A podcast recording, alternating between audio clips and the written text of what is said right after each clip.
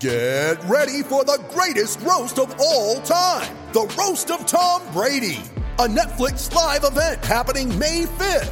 Hosted by Kevin Hart, the seven time world champion gets his cleats held to the fire by famous friends and frenemies on an unforgettable night where everything is fair game. Tune in on May 5th at 5 p.m. Pacific time for the Roast of Tom Brady, live only on Netflix. You ready? Showtime. On May 3rd, summer starts with The Fall Guy. Let's do it later. Let's drink a spicy margarita. Make some bad decisions. Yes. Audiences are falling in love with the most entertaining film of the year. Fall guy. Fall Guy. Fall guy. That's what the poster said. See Ryan Gosling and Emily Blunt in the movie critics say exists to make you happy. Trying to make it out? Nope. Because I don't either. It's not what I'm into right now. What are you into? Talking. Yeah. The Fall Guy. Only in theaters May 3rd. Rated PG-13. Good afternoon, Blazers fans. Welcome to the Blazer Focus podcast. The Blazers add a new sharpshooting guard via a trade. The Bosnian Beast is back. CJ McCollum is working his shot back into form, and the schedule is about to get rough for these Trailblazers. I'm Aaron Fentress of the Oregonian, along with Joe Freeman, also of the Oregonian. We're going to bring you all that and more today on the Blazer Focus podcast, brought to you by Bi-Mart. Joe, I haven't talked to you in a while. You went on vacation. You ditched me, you know, during the trade deadline. I was like, wait, what? I don't get any help with this. I, I've never covered a trade deadline in my life. I think I was up for like 48 hours straight. I blame you, but I hope, hope you had fun on your little vacation. That's called a vet move, Aaron. you take your vacation during the busiest time. That's how you got to roll. No, it's the beauty of not doing the beat anymore. Is I actually get to get spring. It's my first spring break off in maybe 18 15 years? 15 years. Yeah. Even back to our, our prep days, Aaron, we didn't get spring break off either. so, right. Yeah. Um, it was great though. Cannon Beach was beautiful. Was went there for a couple days, had some family around. It was it was it was great. I'm I'm glad that uh, I was able to enjoy it while you had to Well, work. good for you. All right. Speaking of the trade deadline, the Blazers made a move. They traded beloved guard Gary Trent Jr. and Rodney Hood, also a fan, a fan favorite, to Toronto for Norman Powell, a six foot three guard who can light it up. There's no doubt about that. Now, let me give you my quick take on it. I was looking for them to maybe add a forward uh, Mhm. because I thought they're loaded at guard. Why would you swap out guards when you can maybe swap a guard for a forward? But they went the guard route. Neil Olshey told me when I talked to him that they did look at a bunch of different things, but trade capital was an issue, and teams like Orlando were looking to build trade capital. They got two picks from the Bulls and Wendell Carter for Vucevic. They got a first round pick from Denver in the Aaron Gordon deal, and they got Mhm. two seconds from Boston for Evan Fournier. so things like that, Neil Olshey said weren't out there, so they settled on someone. Not settled. I take, I take that back. They Hey, hey, Powell. hey, They hey. targeted Powell instead because Toronto was more flexible and had interest in Trent. So my initial question to you is, what did you think of the deal when it happened, and what do you think now after a couple of games? Well, I was like, really? When it when it happened, I wasn't convinced that the Blazers were going to be able to make a move for the for the very reason that you mentioned. They kind of went all in in the in the off season. They gave up their the capital that you talk about in, in the Covington deal, and so um, I knew that asset wise, with a lot of these rebuilding teams, what they're looking for, they were kind of limited on that. Um, after processing it though and watching his fit, I have to say that I that I kind of like it and in many ways, it's kind of a, a classic Neil Olshey move. Again, a guy on no one's radar. There wasn't a flood of rumors about Norman Powell and Norman Powell going to the Blazers, which is kind of how Neil rolls, and a kind of an understated but yet really talented player um, that kind of blends in both character, personality wise, skill set wise, um, you know, with the existing Blazers roster. And you know, first of all, he's a guy who who is a champion, so he brings that to your roster. Uh, I don't, I don't, I like to point out playoff experience and and especially a champion when they arrive. But also, you know, he's kind of like an older version of Gary Trent, only Mhm. you know, not quite as much of a gunner. And and he has had some prolific shooting games where he's you know made eight, nine, or eight, seven, six threes in a game, but he doesn't just kind of jack it up like Trent does. He, Yeah. he- and and you know, for has as a much quick as trigger. He does, and when he's when he gets behind the eight ball, so to speak, he wants to just jack it up even more. Mhm. You respect that mentality, but I I think even the most ardent uh, fans and and and diehard Blazer fans sometimes got a little annoyed uh, or put off by that. So, um, but he's a guy. We're two games in, obviously, so Right. it, it's it's overreacting no matter what we say. But been a really nice fit, uh, a, a capable defender, uh, a smart defender, um, a guy who you know made his impact offensively in his first game. And look, if he's going to average 18 points and he's going to shoot, uh, what is he shooting 70 something percent from three point range and 53 percent from the field? 70? I think he's he's six for nine. So Oh, so you mean so far with the Blazers? Yeah. Okay. Go yeah, so if that keeps up, I think it's yeah. gonna be a good Hey, deal. great. no, but I, I mean, you know, he's a guy who doesn't need a lot of high volume to to shoot and to produce. He's a guy who can kind of fit in alongside uh, in a three guy guard lineup, which I know we're going to talk about more. Um, kind of versatile, can come off the bench, can start, um, and you know, I liked uh, things that fans don't care about. I like his demeanor. I, I like his. Uh, he's got a little bit of an edge to him, but also seems like a very well respected guy. I- Mhm. I, you don't see a lot of uh, media hop on and you say Zoom. You never see that before, but hop into a, a post trade thing and kind of show the reverence that the Toronto media showed for for Norman. Yeah. And oh, you saw that? was- yeah. yeah, mutual respect. He kind of referred to them by first names, which is really rare in the NBA, and they kind of had a goodbye, which uh, you know you don't Thank get you so much and good luck. And I, I listened to the whole, I, I was in on that and I was like, man, these, these guys love this dude. Like they're going to cry. right and i think that that's it's a small but a very important and telling uh, telling thing that uh, a guy can be that respected by someone who's covered them day to day for so long um, and to have that mutual respect i think it, it speaks volume about how he was viewed in toronto um, and and how he likely will fit into an organization that really values culture and, and all that stuff um, and wants to bring in the right kind of guys now I don't know about long term fit because he's going to be a free agent and, and salary and, and all that sort of a thing. But right now, um, I, I have to say I, I like the move. Yeah. I mean, if you can't get an impact forward and you're just trying to find someone to help you, you, you know, he, he, he fits the bill. You, you upgrade from Trent. You mentioned he's an older version. He, he's, he's a grown man. He's 27. He's been mm-hmm. around the block. He's been in the playoffs. He's been to the finals. Trent's still really young. And one of the things that was clear, eh, despite how much people love Trent, is that he was so one dimensional. He didn't mm-hmm. really do anything. It was three or nothing. Not, not that he couldn't make mid range shots, but he never really looked for him. If the ball bounced to him and he just happened to be in the mid range area, he'd shoot it. But he was not looking to create other types of shots. He, he, his box scores that stat line void of rebounds, void of assists. You know, he was just if I get the ball behind the three point line, I have even a sliver of an opening, it's going up. Powell is going to give you a guy who can get to the rack. He can take people off the dribble. He can finish. He's got hops. He's got bounce to him. He's got some length. Mhm, mhm. Six eleven wingspan, which I always Mhm. find it funny when we talk about wingspan, wingspan. He's got some you know pump fake moves up and under type things uh, in the lane, and uh, he's just a pros pro who's been there, done that. It's definitely an upgrade, but I just still I, I don't think this necessarily made them better. Like I think it's a slight upgrade, but it's like eh, to me. I, I see what you're saying.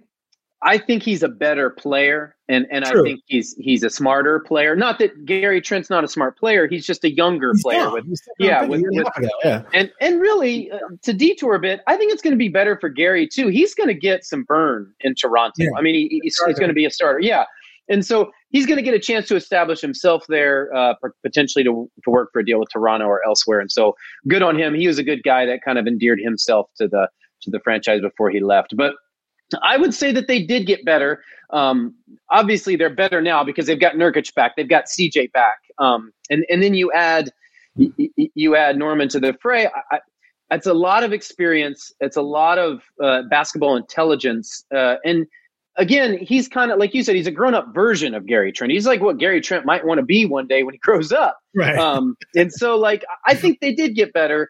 Um, and and defensively too, I think Gary had some strong moments defensively, but much more uneven. You know, he he did very well, and then he would you know have some lapses. Um, we kind of saw a little bit of the impact Norman can make. You know, he gets he gets more deflections. He's he's more prone to get steals, uh, which Gary you know could do on occasion. But um, you know, I, I, think he'll fit in in the in as a piece in the bigger picture. Um, and like you mentioned, he does add a bit more versatility uh, than than Gary does. But um, the ability for him to play, which I guess could we could kind of pivot to the to the next kind of topic sure. here, which is is you know we have seen in fact uh, him uh, Norman play in a three guard lineup in stretches with um, with Damian Lillard and CJ McCollum. Uh, I don't know. Do you see that as a long term thing? Is that a, a wrinkle? Is that a uh, uh, how does that fit in moving forward? Is that something that can be successful as the Blazers try to try to kind of work with this retooled roster? Well, Stotts has insisted as recently as um, yesterday or after their last game on Sunday that he's not committed to starting the three guard lineup. That they did it against Toronto one because it was Powell's former team. Two, because he anticipated that they're going to play a three game guard lineup, although Lowry didn't play, but with Lowry, VanVleet, and uh, Trent. So t- he said, you know, there was a no brainer to do it then, but he wasn't committed to it moving forward. At the end of the day, starter, non starter, he's probably would play the same amount of minutes if he started or didn't start. Like he's going to play a lot. He's going to play a lot with Lillard and McCollum. But this is where I kind of go to the ant factor. Like I think on offense, it's an upgrade, but their offense was already so good. So, okay, they're going to go from a 115 offensive rating to a 117 offensive rating. Yay. The defensive side, I'm not buying that defensively they're going to be that much better because if you're taking him out, excuse me, if you're taking Jones out for Powell, Jones is six six, longer, a more proven defender, I believe. And I do believe that the three guard lineup of Dame, CJ, and McCollum is going to get exposed defensively. Like it just is. Those guys are not going to be able to match up against good small forwards. I think when you get into the playoffs, I don't know how you would even re- like if they end up sixth seed and played the Clippers at the third at the three seed. Who in the heck is guarding Kawhi and or George? Like that's that person is just going to go off on who, on CJ or Powell, whoever's guarding them. So I just believe in the, in the bigger picture, it's a it's more of a, a cute move I would call it. Like oh, it's going to be fun to watch and oh, it's going to be interesting, but it's not going to impact winning that much in my estimation when those three guys are out there for so long. Other teams are just going to feast on those three because of the mismatch. Yeah, you also have to look at it's a mismatch the other way. Um, and the Blazers Maybe. have the Blazers have used three guard lineups with some effectiveness in the past. Uh, Shabazz Napier had some pretty good stretches in a in a you know very unique three guard lineup.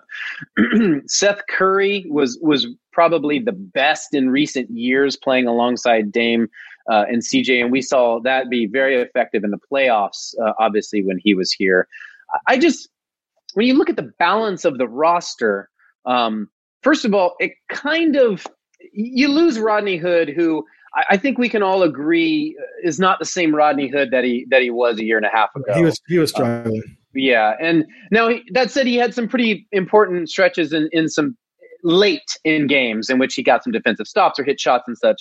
Uh, and and I think his his his poise and uh, kind of clutch penchant for being clutch really help this team.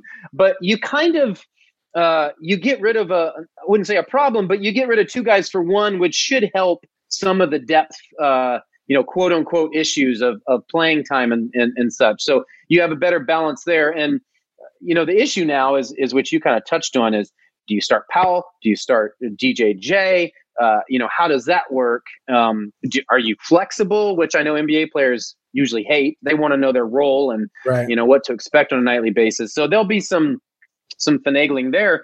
But in a way, this this kind of brings up a, a larger issue, which is, uh, I, I guess, just just moving forward. There's going to be an adjustment for this team. You are integrating right now three new starters slash three very important role players. You know, we don't know if Powell's going to be a starter or, or a you know a, a, uh, an important player, but two important starters in him.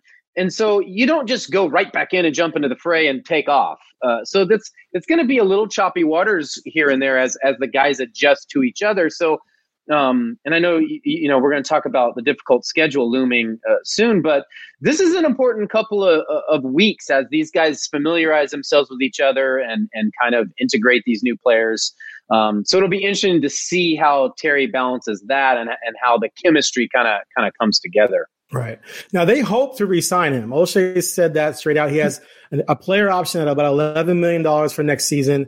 They want him back, and so it makes me wonder you know, in order to convince him to come back, aside from money, I mean, money talks, but mm-hmm. you have to sell him on his role. Mhm. right? Like if they play him as a backup and give him 25 minutes, is he going to want to come back? If they start him and give him 33, 34 minutes, you might be like, yeah, I'm a starter here. I'll come back. So that it'll be interesting to see how much of a factor that plays into it. What say you? Well, it's two games in. It's tough to say. Uh, a lot is going to be, you know, how he feels about the city and and and so on and so forth. It, it is a a franchise that has earned some some clout, I think, league wide for how they treat their players. Um, and and we've seen, you know, with Melo, I think Melo's return speaks for itself about how it's starting to be viewed. Um, Its reputation is changing. So, you know, how does he feel about playing alongside Dame and CJ? Is he looking for money slash big minutes? Is he looking for money? Is he looking for a chance to win? Uh, you know, I don't know him, so I don't know what's going to go into his decision. I think if you did ask him, he would say, "I don't know what I'm going to do now anyway." So, um, uh, if the Blazers want to retain him, they'll be able to offer him more money than anyone else. I assume, like they carry his bird rights, right? Uh, I have to double check, but I think Yeah, so. I'm pretty sure that's right. And so, you know, they'll kind of, you know, you know, hold the card, so to speak, there. But um, we're getting way too ahead of ourselves. Yeah, we are, of course. uh, That's what, that's what we do on the Blazer Focus podcast. you are listening to the Blazer Focus podcast. We'll be right back after a short break.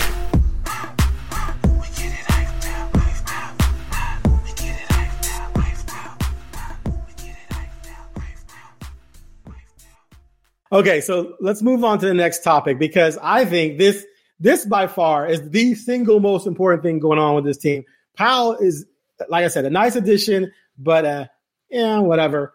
Unless Yusuf Nurkic can get back to being the Bosnian beast, because right now he's not the beast. He's Yusuf Nurkic. He was the beast at the bubble. He was a beast before he broke his leg two years ago this month in March, right? mhm. Yeah. So right now, he's uh, the start of the season averaging about 10.7 rebounds. He admitted he was out of shape. He was trying to work Mhm. himself back into shape. He showed some flashes of being the beast, and then he bam broke his wrist on one of the flukier plays I think I've ever seen anyone break something on. It was just ridiculous. Like the odds were astronomical. He comes back for two games, Orlando and Toronto. Combined, he's on a minutes restriction. He played 19 minutes in both games, shot 54%. I like that. And he had total of mm, 18, re- 18 points and 10 re- sorry, 12 rebounds. Sorry, I'm doing the stats wrong. So 18 and 12 in 38 minutes. That's you would take that from anyone, even though it's spread out over two games. So I think we're seeing some flashes of the formerly known uh, Bosnian beast. And if we can get that that way, if the Blazers can get that from him over 30 minutes a night moving forward, maybe not going to get 18 and 12, maybe you get 16 and 10. I think they have a chance to make some noise. If not, finito, first round and out. Kanter is not going to be able to match up a seven game series. Powell and, and CJ and Dame are going to be too small in the backcourt without a true rim protector who's being dominant behind them. What do you think about the Nurkic situation? And can he return to being the beast? Yeah, of course he can. He's he's assuming he's healthy. He he can return to be the player that, that we've seen before, and and I expect him to to play well once his minutes boost up, once he gets uh, you know back into shape and all that stuff.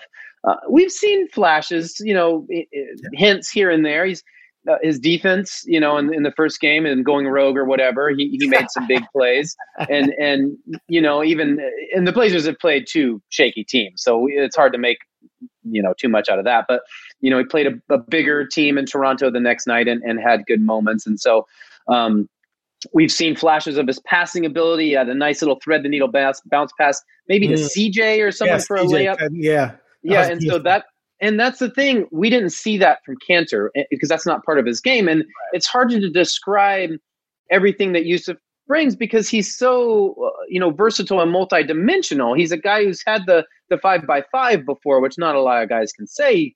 He can block shots obviously and, and rebound. And and his screen setting is an underrated uh, asset for this team to kind of really clear things out for the offense and open things up for them um, and so it, everything that he does, uh, it, it's it's important. And you know, one thing that you don't think about, and and I'm going to go ahead and bring it up, is we haven't had very many chances to see the Nurkic Kanter combo, and and I don't even mean necessarily at the same time, although that is an option, but just in the same game. Because it was very shortly after uh, Kanter arrived uh, and made his debut in Brooklyn after the trade deadline uh, way back when was it two or three years ago uh, that Nurkic got hurt. And there are not a lot of teams who can throw that much beef, that much size, that much offensive uh, kind of versatility and, and, different looks. And we talked about Kanter and what he, he brings. That guy coming off the bench slash working with the starters, and those guys maybe playing together some, and and those guys impacting a game, the same game together, uh, is going to be really interesting to see. Again, going back to what we've talked about way back when the season started, there's just not a lot of teams that have the the the top to bottom versatility and just different looks that the Blazers can throw at a team. And so uh, I expect Nurkic to to return to form when he starts to to see more minutes, and I expect that tandem to be pretty unique uh, from what we see in the NBA right now. They combined to go 20 and 12 against Toronto, against Orlando, who had just traded Vucevic. So what does this mean? But still, they they combined for 23 points and 23 rebounds. Um, so yes, their combined production should be uh, very nice for this team, no doubt about it. Okay, so we're agreement on the fact that Nurkic can probably get back to form. I think that they are not going to be very good, or in terms of surviving this next these next 26 games, which we'll get to, without him doing so and definitely not going to be a force in the playoffs unless Nurkic is back to being what he was at the bubble. Okay. And think about think about this too, like, uh, and and every time we do this, I feel like we're crushing Kanter, but my man is not is not a defensive presence. I think we right. can agree on that. You are you are impl- you're putting someone who is a defensive presence. So. Not only are you getting that, you are changing everything about how a team plays defense. And yeah. and for every we can go on and on about the Blazers defense, and Lord knows I don't want to do that. But the impact will be exponential because of of the minutes that he's replacing and the impact he can make, if in no other way on defense. But right. when you add in his passing, when you add in his offense, and all that, true.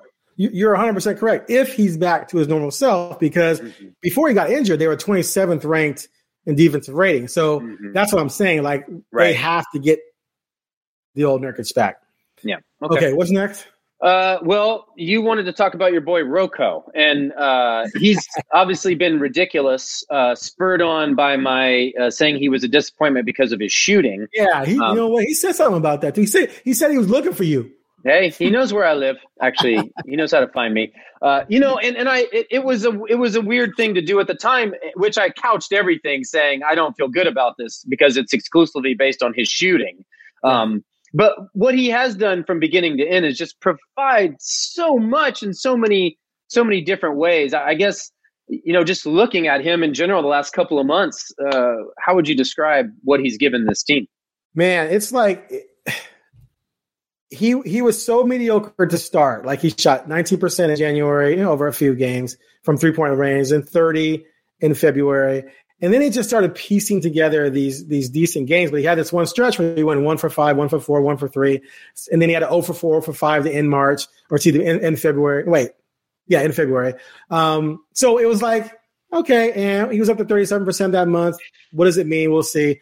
But this past month, the month of March, 49% on threes, dude.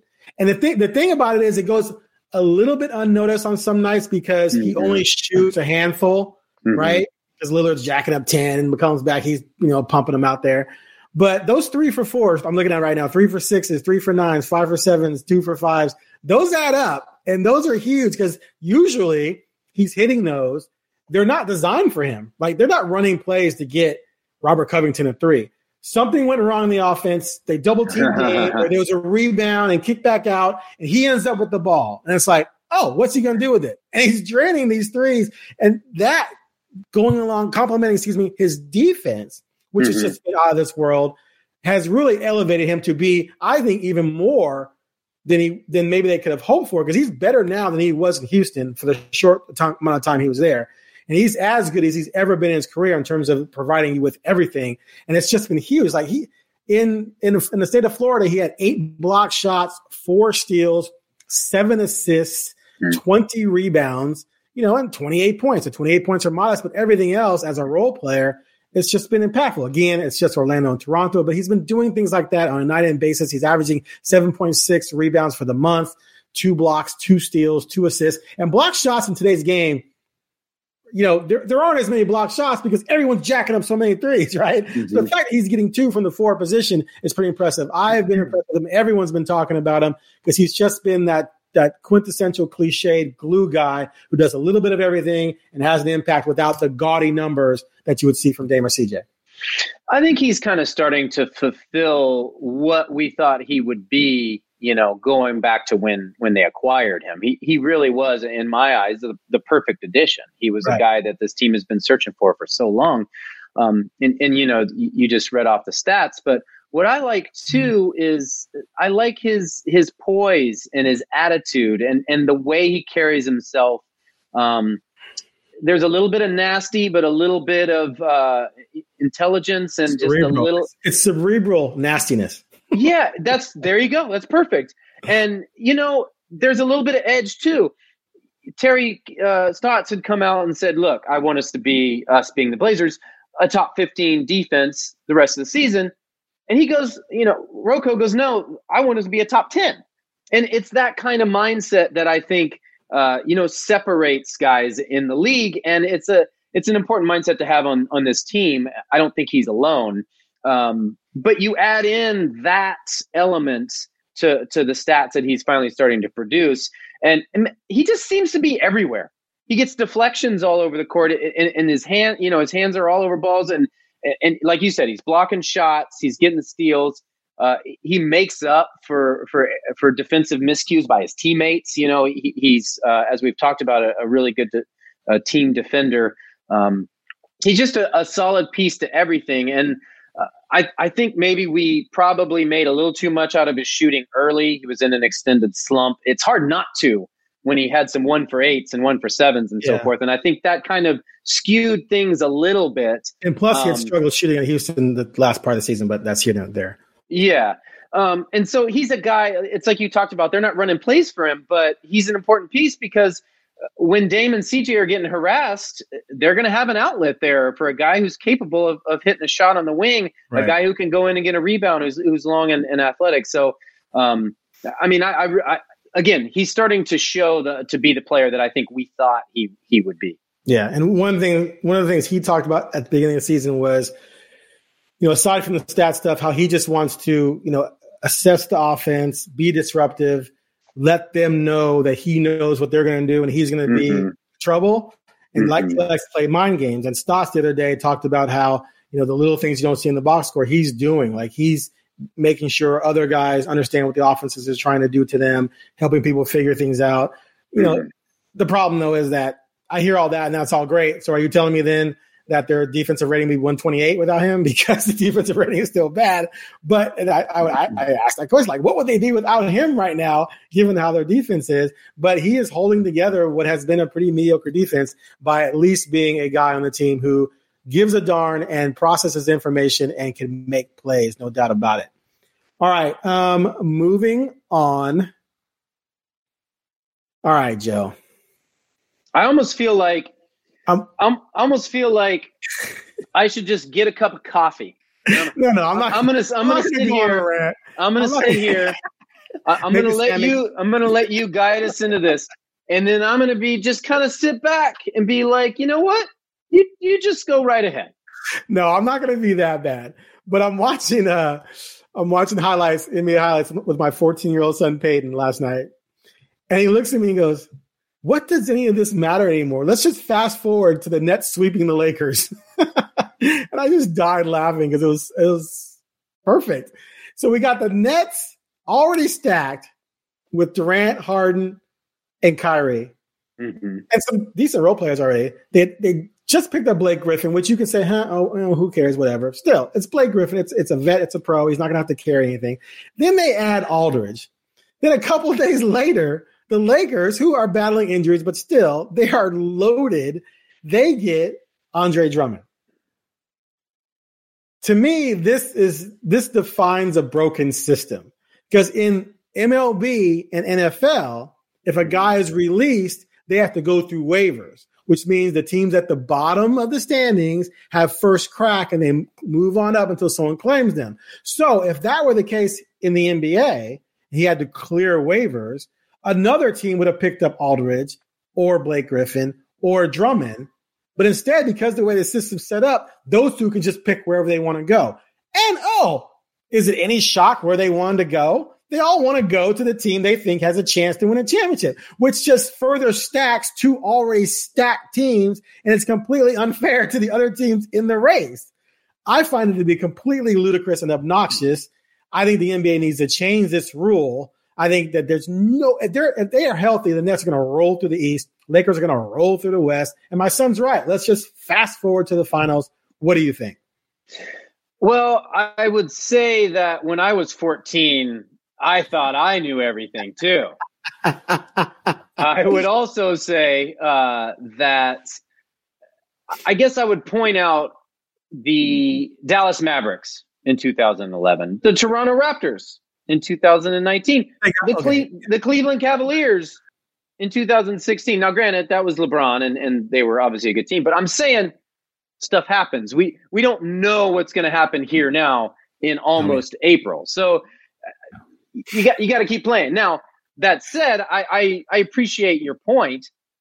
I also know that NBA players are going to want to go where they want to go, and so they're they're going to go play for teams that they want. That's what a, a pseudo free market is. You know, it, you can't prevent a guy from going to play. Uh, but you can. The, the the NFL does it, and MLB does it. You can't I, get released from a team and just go wherever you want. Well, yeah, but I mean, the reason that these super teams exist is because of free agency, though. I mean, that that's the the bigger issue than the buyout market. We're, we're talking about pretty agree, fringe guys here. I'm I'm not so much worried about Blake mm. Griffin. I'm not so much worried about Andre Drummond.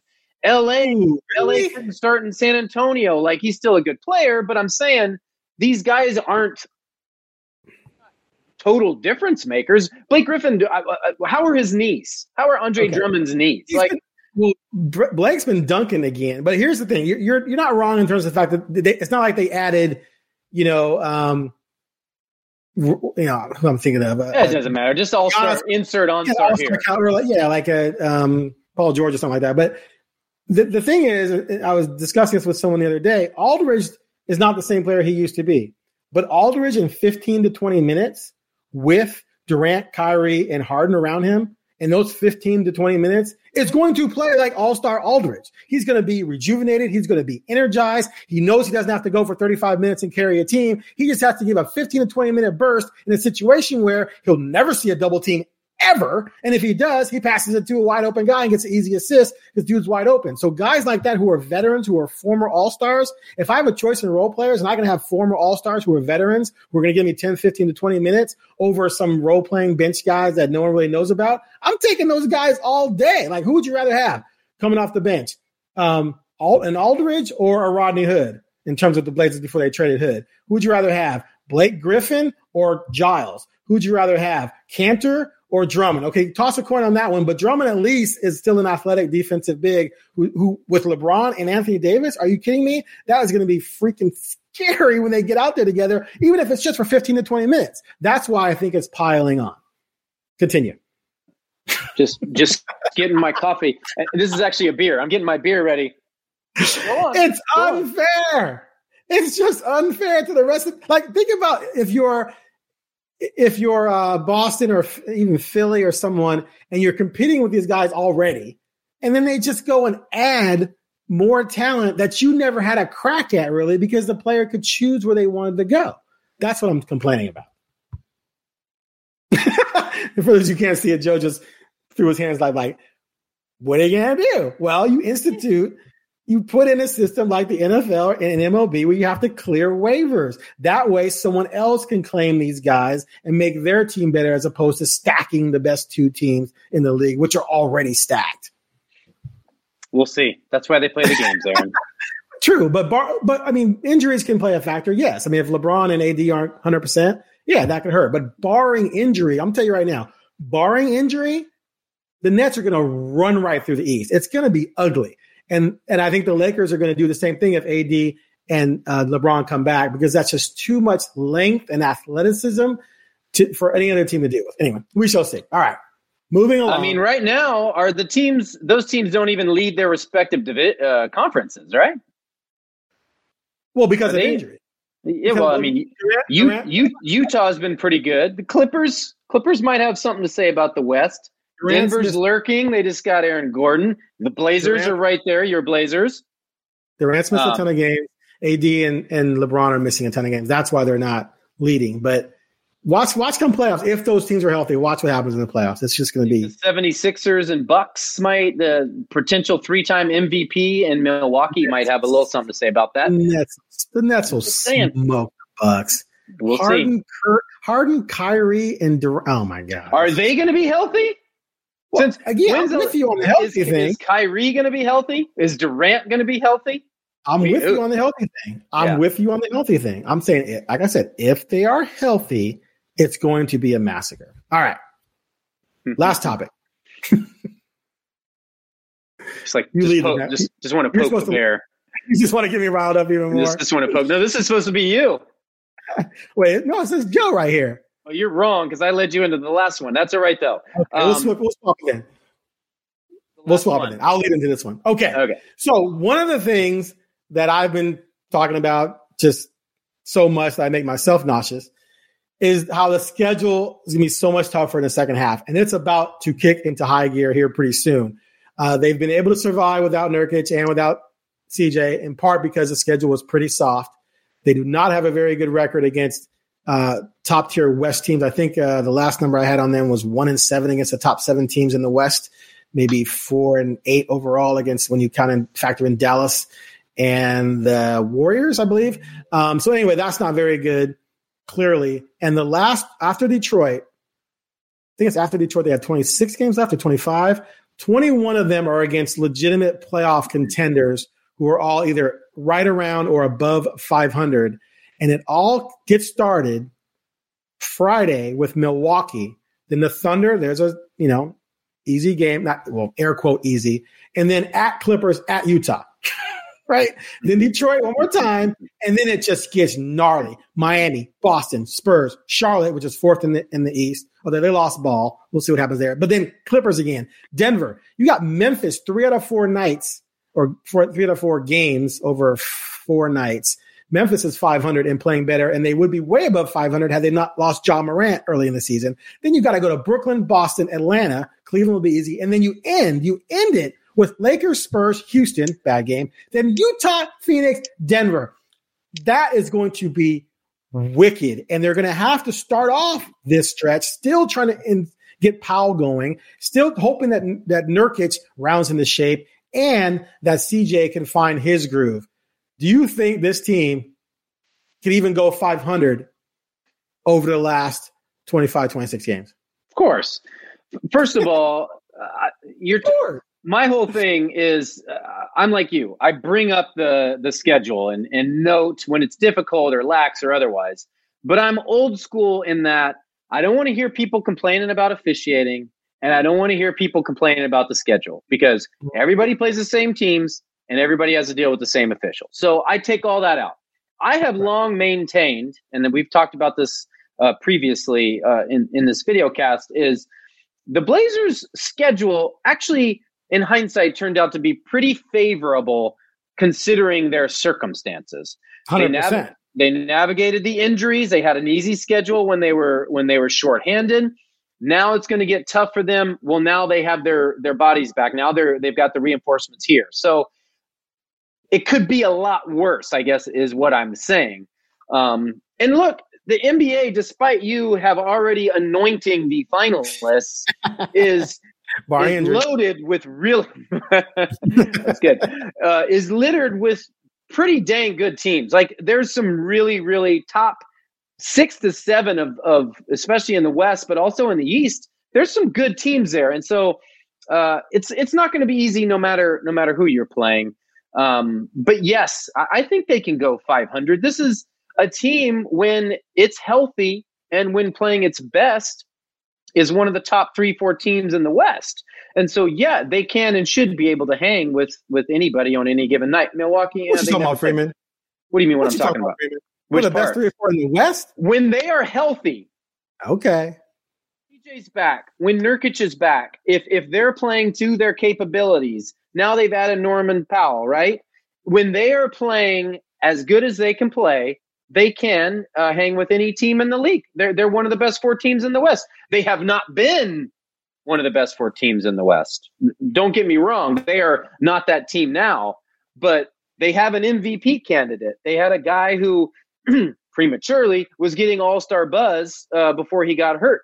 They've got Nurkic, who's as important, you know, both ways. We've gone on and on about that. They've got depth and versatility, one through eight or nine. They have the talent to to compete and to beat any anybody out there. I am going to say that until I am proven wrong because I'm going to go to the grave on that because I've been saying that all all year long.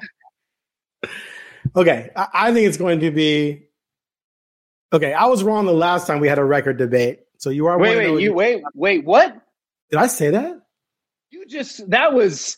I haven't heard that in 20 years. And I didn't even stutter when I said it. Happened. It was so natural. It was oh, because, weird. Because, well, because I was factually wrong. See, there's there's factually wrong, and then there's someone's opinion that I'm wrong. When someone has an opinion that I'm wrong, they can go get bent. If I'm factually wrong, then I'm factually wrong. I had a number under five and a half. You had over. They went over. You won. I was wrong. But I I'm going to set the over under at 500 for this last stretch after Detroit. If they wait, finish wait, wait, wait, wait, wait, wait, wait, wait. Don't say after Detroit. You got to. That's their next game. You include that in the schedule. Start with No, Detroit. because that's a given. My, my my whole point of that topic was talking about how it ramps up Friday, not Wednesday right. night. Okay. Okay. Detroit. Fine. Okay. Fine. They can they can like rotate going shopping for cars in between quarters and win that game. Um, that was a horrible joke. But anyway, so starting with the second against Milwaukee, I think maybe maybe a game under 500 if they if they can survive this stretch coming up and be still top six that's another thing too. I think they're going to fall out of the top six. I think denver is going to pull away from them and i think dallas is going to reel them in. Dallas has a much easier schedule. And l- let me just i'm not going to go through the entire dallas schedule but let's just look at the last six games. Portland as i said goes lakers spurs houston utah phoenix denver Dallas goes Cleveland, Cleveland, Memphis, Pelicans, Toronto, T Wolves. Hmm. so if they're close in those last six games, Dallas is going to pass them up. And Dallas right now is only a couple games back, I think, two or three. Uh, so I think it's going to be really tough. The only way they can survive it and still stay in the top six as if Nurkic becomes 18 and 10 Nurkic. And if CJ, which I think CJ was just like two games away from being CJ again. So we'll see what happens. How would you? Uh, I'm I'm trying to think of of how to phrase this. Uh, the Blazers are 28 and 18, right? Correct. How? They have no business being that good. They're 28 and 18 because A, they played as we talked about, their schedule is relatively soft compared Mhm. to how it is going to be in the second half. Like in the, Mhm. the top eight teams in the West, they played most of the most of the teams they played in the first half, they only played once. Okay, so double up- schedule, schedule. So Okay, schedule. okay. Okay. Two, their ability to pull out games late. Mhm. but they did that against bad teams. Lillard Okay. even said himself, and this was this was funny to me because like people were going when they were 18 and 10, they had won six in a row. Mhm. And everyone's talking about Lillard MVP and oh my god, oh my god, oh my god. Dame himself said we didn't beat a lot of very good teams, and we Mhm. had to rally late to do it. And then they go out and get smashed by Phoenix, lose at Denver, lose at the Clippers, and he's like, "Well, we learned a lesson. It's a very different, you know, game against good teams that you can't play them the same way you play against bad teams." So he himself was saying we were benefiting from playing bad teams. That has continued for the most part. So we'll start looking at a team that, like I said, is one and seven against teams in the top seven in the West, and they're going to play a bunch of those teams. It's difficult for me, me to believe that they're going to go six and two against those teams. That's my problem. Okay. I guess the point I was trying to make is this team has no business being 10 games over 500 Be, based upon the injuries that they've endured to this point. So Right. Now they got all their guys. Now they're healthy. They are tied with Denver uh, with a dead identical record. They're a game and a half out of fourth place, three games out of third place, and three and a half out of second place. I'm just saying they are right. I hear you they are right there, and they have no business being there. So what you've seen so far be what are we going to see? Now that they're healthy, you're going to see once they get again. There's going to be an adjustment period. They're they're not going to jump right into the team they're going to be in say a month. But so there's going to be a week to two in which we see how they they kind of navigate the ins and outs of this. When they get there, they're going to be on par with a lot of these teams that they play. Right? We'll, we'll see the. Are they? know, yeah, I believe so. Um, In my humble opinion, yes. So Okay. because to my point, look at where they're at now with what they've been running with for three months or however long it's been. So we'll see. I'm We'll see. taking I'm taking the over on 500. Okay. We'll set the line at 500 and we'll do another pseudo bet over under the rest of the way. Now, I, I think what you're saying can come true if, like I've said now 88, 88 times, if Nurkic is back to being Nurkic. Um, but the defensive issues are going to be there and they're going to play some teams that they're not going to be able to easily rally. You know, I don't know how many times this season, six minutes to go, they're down by eight and then they win the game. Yeah. And you look at who they played. Well, they did that against a sub 500 team. Well, they're the Yay. NBA's best the best team in the clutch. It, it it's you know it that is an, Against weak teams, though. yeah it Against still is it is a trait of a team that regardless of who they play that that they have that trait it is also a trait of theirs that they're not good on defense so we'll have something's going to even out there at some point we'll see do they do they get better defensively or do they you know so yeah, we'll we'll see i i maintain that talent wise they are capable of of putting together a nice run and staying you know right there uh you know right in that zone where the you know three three to six kind of playoff tier so we'll see Okay. We'll see. That's that's why they play the games. All right. that's what everybody Any- saying. That's right. Anything else, Joe, you want to add before we sign off here? i'm about to go eat a sandwich A sandwich or a i'm gonna go get myself a sandwich? I'm about to go make my own chicken wings. My kids are like, make uh-huh. your chicken wings. They're so uh-huh. good. Hell, You know, what you know, you know the trick is? Take the skin off. I can't stand the skin on chicken wings. I rip it off and then I make them, and it's just that much better. well there's no how do they how do they become a they're they're not crunchy are they I don't like them crunchy. No, dear God. Are you eating? Crunchy. What are these boneless wings? What kind of what kind of human? No, no, no. They have bone in them. I just take the skin off. The skin's gross. I don't even know. I, I right. yeah. this is uh, this is what. Hey, everybody. we left on a disturbing note for you, didn't this we? this is what I'm dealing with. Enough said. Enough said. Remember this always. All right, thanks for listening and or watching the Blazer Focus, po- Focus podcast. Excuse me, brought to you by Bi-Mart. We'll be back again soon, so I can tell Joe I'm right. If I'm wrong, we won't be back again. Thanks for I'll watching. see you guys next season.